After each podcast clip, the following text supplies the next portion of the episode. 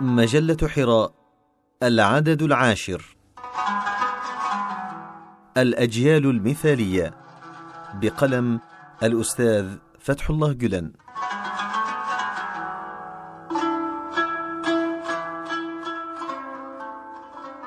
في هذه الأيام المطلة على أيام الحبور، إذ يستنشق فجرها أنفاس العيد، نجد في الواقع نوبات مرض ومعضلات تبدو مستعصية على الحل، وإن العلل الاجتماعية وأمراض الأمة الجسيمة والآفات الطبيعية وما يشبه هذه الأزمات التي تستشري في جسد المجتمعات لا تعالج بتدابير يومية قصيرة الباع،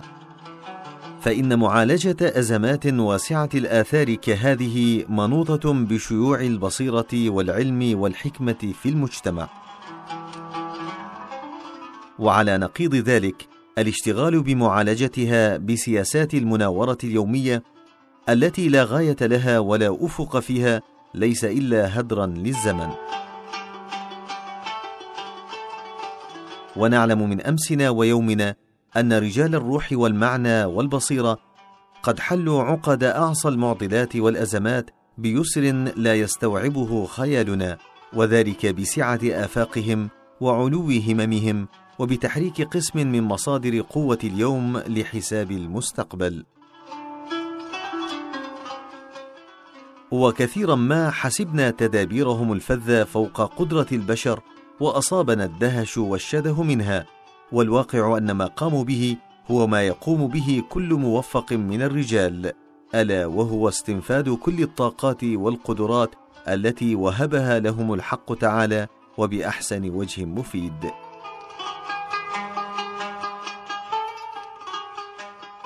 نعم، أولئك ينشغلون بحساب الغد مع اليوم ليل نهار، ويستعملون الإمكانات والحركيات الحاضرة أحجاراً لإنشاء الجسور الموصلة إلى الغد، ويجدون في حناجرهم غصص نقل الأيام الحاضرة إلى الأيام القابلة، يبتلعون حسابات هذا النقل غصة بعد غصة، لأن حل عقدة المعضلة مرتبط بتجاوز الزمن الحاضر، بل بالتحرر من قيود الزمان إلى درجة النظر إلى الماضي والحاضر والقابل، والقدرة على تحليله وتقويمه بالصفاء والنقاء نفسه.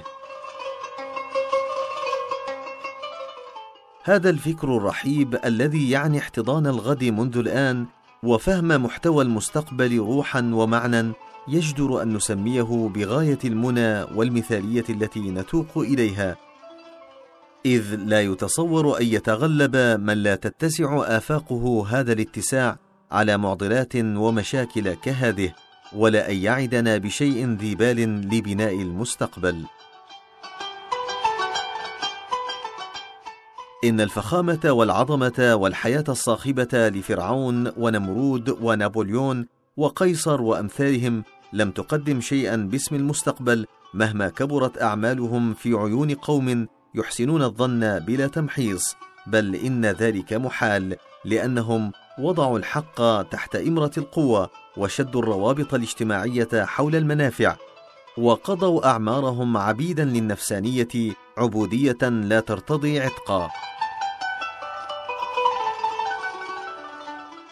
والحال أن الذين جعلوا الأناضول وطنا وابتداء من الخلفاء الراشدين خلفوا آثارا تجتاز باعتبار نتائجها الدنا لتصل إلى العقبة وتتحدى العصور في نظر الذين لا ينخدعون بالخسوف والكسوف المؤقت. نعم، عاش هؤلاء عمرا زاخرا ثم رحلوا، ولكن لن يغادروا الصدور التي يحيون فيها بذكرى مآثرهم الجميلة. وما زالت أرجاء بلادنا تعبق بروح ومعاني ألب أرسلان وملك شاه والغازي عثمان ومحمد الفاتح، وتسيل الآمال والبشرى من غايات خيالهم وأملهم إلى أرواحنا. لقد سحق القيصر حلم روما من أجل هواه ورغبته، وحبس نابليون آمال فرنسا الكبرى في شباك أطماعه فقتلها، وافترس هتلر أحلام ألمانيا الكبرى بمغامراته فقضى عليها بالموت. لكن فكر هذه الأمة المتفتحة على الديمومة والتمادي والمتصفة بطولاته بالتكامل والاستمرارية بقي مصانا من كل إسفاف ومعززا كراية تفدى بالأرواح سواء في الانتصار أو الانقهار. محمد الفاتح فتح اسطنبول تحت تلك الراية ودوى صرخة في آفاق الغرب،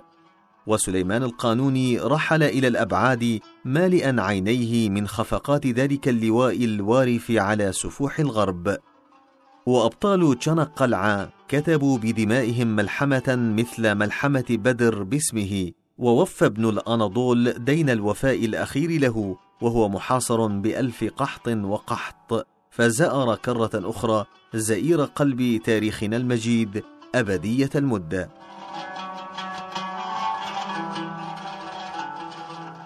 يبلغ الفكر على يد رجل الفكر مقاما فوق المقامات، ويصير سحرا للظفر بعد الظفر وللنجاح بعد النجاح، فإن لم يكن ممثل الفكر أهلا لحمله يبعد ذلك الفكر أن يكون راية ويغدو رمزا صغيرا يجمع حوله سفساف صيحات المطامع الدنيئة. إن رموزا صغيرة كهذه قد تجمع حولها أولاد الأزقة وتقودهم إلى أهداف وغاية من لعب، لكنها لن تروي غليل المشاعر في أعماق أمتنا المجيدة. إن رجل الفكر بطل للحب قبل كل شيء، فهو يحب الله حبا كحب مجنون، فيحس في ظل أجنحة الحب هذا بوشائج وثيقة تربطه مع الكائنات، فيحضن بشفقة كل إنسان وكل شيء، ويضم إلى صدره وطنه وابن وطنه بحب يبلغ حد العشق، ويداعب ويشم الأطفال كبراعم للمستقبل، ويبعث في الشباب روح الاستحالة إلى إنسان مثالي إذ يحثهم على بلوغ الغاية السامية، ويكرم ذوي الشيبة بأخلص التوقير والاحترام، وينقب عن سبل للحوار مع الجميع، ويقارب بين شرائح المجتمع المختلفة بمد جسور مبتكرة فوق المهاوي السحيقة الفاصلة بينها، ويضطرم حرا من أجل الملائمة التامة بين الشرائح المتوافقة نسبيا. ورجل الفكر الحقيقي هو من أهل الحكمة أيضا، فهو من وجهة يستوعب كل شيء بدنيا عقله المحيطة سائحا ومستطلعا، ومن وجهة أخرى يزن كل شيء بموازين القلب المقدرة حق التقدير، ويمررها عبر مقاييس المحاسبة والمراقبة، ويعجنها في معجنة المحاكمة، ويصورها ويقارن في كل وقت بين ضياء العقل ونور القلب كفرس رهان في المضمار. ورجل الفكر أنموذج للشعور بالمسؤولية إزاء مجتمعه، يضحي بكل ما وهبه الله له ومن غير تلكؤ وتذبذب في سبيل أهدافه، وأول أهدافه كسب رضاء الله تعالى، ولا يخاف ولا يخشى من شيء، ولا يهب قلبه إلا لله وحده، ولا يبالي برغب إلى السعادة ولا بقلق من شقاء، لأنه بطل أسطوري للمعنى إلى درجة أنه لا يأبه فيها بالاحتراق في نار جهنم ما دام فكره ووطنه سامقا وعاليا. ورجل الفكر الراقي يستشعر التوقير للقيم التي وهب لها قلبه استشعارا عميقا كعمق المراقبة، ويمارسه بنشوة كنشوة العبادة، ويعيش دائما رجل عشق وحماس لا يفتران،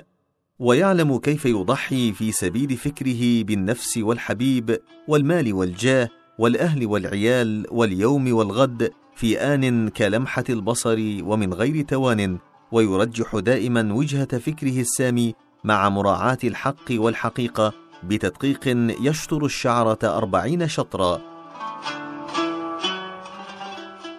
وهو حاكم على نفسه ومحكوم بيد الحقيقة، وغير مبال بالمقام والمنصب، وخائض في كفاح مستمر في أعماق قلبه، معتبرا الشهرة والطمع وحب النفس والرغب إلى الراحة وأمثال هذه الأمور سما قاتلا، ولذلك يفوز أبدا في ميادين الظفر، ويحول مواقع الهزيمة ساحات تدريب فني للفوز والنجاح.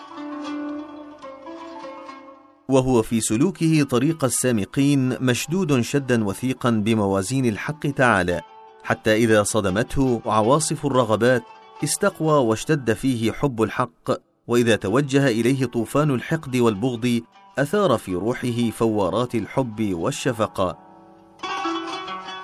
وكم نعمة يهفو إليها عامة البشر يتجاوز هو عنها ماضيا في سبيله، وكم نقمة يتصدى لها بصدره. وإذ نتخيله بآفاقه الحقيقية التي تذهل العقول يطوف أمام عيوننا أطياف العزائم النبوية، وتنهمر على أحاسيسنا صور بشر فوق البشر من ولجات الأبواب التي تفرجها التداعيات، ويفعم بيت خيالنا بالبطولات التاريخية. يطفح ويفيض فيرتعش بوفاء وإخلاص عقبة بن نافع في صحارى أفريقيا، ويذهل لشجاعة وحماس طارق بن زياد الذي يخلف وراءه برج هرقل أثرا بعد عين، ويتطلع دهشا إلى عزم وإقدام محمد الفاتح، ويقبل السيف الذي أبى الاستسلام فيه بلونه، ويسلم تعظيما على أسود جناق قلعة الذين استقبلوا انفلاق المدافع والقنابل فوق رؤوسهم بالبشر والسرور. ولسنا بحاجة اليوم إلى هذا وذاك، بل إلى أمثال هؤلاء من رجال الأفق الرحيب المثاليين بشخصياتهم السامقة. وسيتحقق في السنوات القابلة انبعاث أمتنا وبناؤها من جديد على يد هؤلاء من أهل الروح والمعنى ورجال الفكر السامق، هؤلاء الشجعان الذين خميرة وجودهم هو الإيمان والعشق والحكمة والبصيرة، لم ينحنوا أبدا أمام زخم الهجمات الداخلية والخارجية على مر القرون التسعة أو العشرة الأخيرة، ولم يتزعزعوا، ربما انكمشوا شيئا قليلا أو ضاقوا، لكنهم اكتسبوا صلابة البنية، فتماسك قوامهم إلى درجة كافية لتصفية الحساب مع المستقبل، وهم اليوم جاهزون لاستلام النوبة بقوة الروح الخارقة للعادة، يتطلعون إلى العصر بأبصارهم في ترقب نشط. نعم، في القرون الأخيرة شهد العشق والحكمة والبصيرة وحس المسؤولية ضمورا وانكماشا، وجاءت المسائل اليومية الطفيفة لتقعد في مكان فكر الأمة، فلا يمكن الادعاء بداهة بحصول تجديد في هذه المرحلة. وما طرح في الساحة باسم التجديد في هذه المرحلة لا يتجاوز التقليد الوضيع والدبلجة، هذه النمطية التي تلبست بسببها فكرة القومية بلباس الفسق، وتهدمت روح الأمة كاملة، قد أضرت أكثر مما نفعت. وبينما كانت الأمة تنزف بسبب التخريب والهدم الواقع في جسمها، لم يعرف الداء الحقيقي، ولم تكتشف طرق المداواة، وأصابت المعالجات الخاطئة جموع الناس بالشلل، ولا زالت آثار نوبات الحمى لمرض القرون الأخيرة تشعرنا بدوام العلة لاستمرار فورانه الدافع عن المركز. لذلك سنقع اليوم أيضا كما في أمسنا في خطأ بعد خطأ ونحن نبحث عن دواء، وسنصاب بنوبات أشد خطرا، وسنعجز عن الانفلات من دائرة الأزمات الفاسدة ما لم نتبصر في الأسباب الحقيقية للمعضلات، وما لم نعالج عللنا الفردية والعائلية والاجتماعية بحذاقة الحكيم، وما لم نخرج من مستنقع اللوثيات الذي نضطرب فيه منذ عصور. ولئن أصر الذين يمسكون بالعنان على عنادهم الدائم عدة قرون، فنحن نؤمن يقينا بأن أجيال الفكر المثالية المتوجهين نحو المستقبل بحسهم وفكرهم وعملهم الحركي، المحبين لرسالتهم ووطنهم وإنسانهم بدرجة العشق، المتوترين كوتر القوس في انشدادهم إلى الخدمة والشعور بالمسؤولية، ستجتاز العقبات كلها وتنشئ تكوينات جديدة، فلا بد أن يسري العشق الذي في جنباتهم وحبهم للخدمة إلى شرائح مجتمعهم كلها، فتشب براعم أينما سرى. وإذ يلغي هذا الفكر الواقع المادي والجسماني القائم ويطرحه جانبا، لا بد أن ينقش كرة أخرى ديباج روحه الذاتي حسب رؤيته الخاصة إلى العالم وببرنامج حركته الذاتي.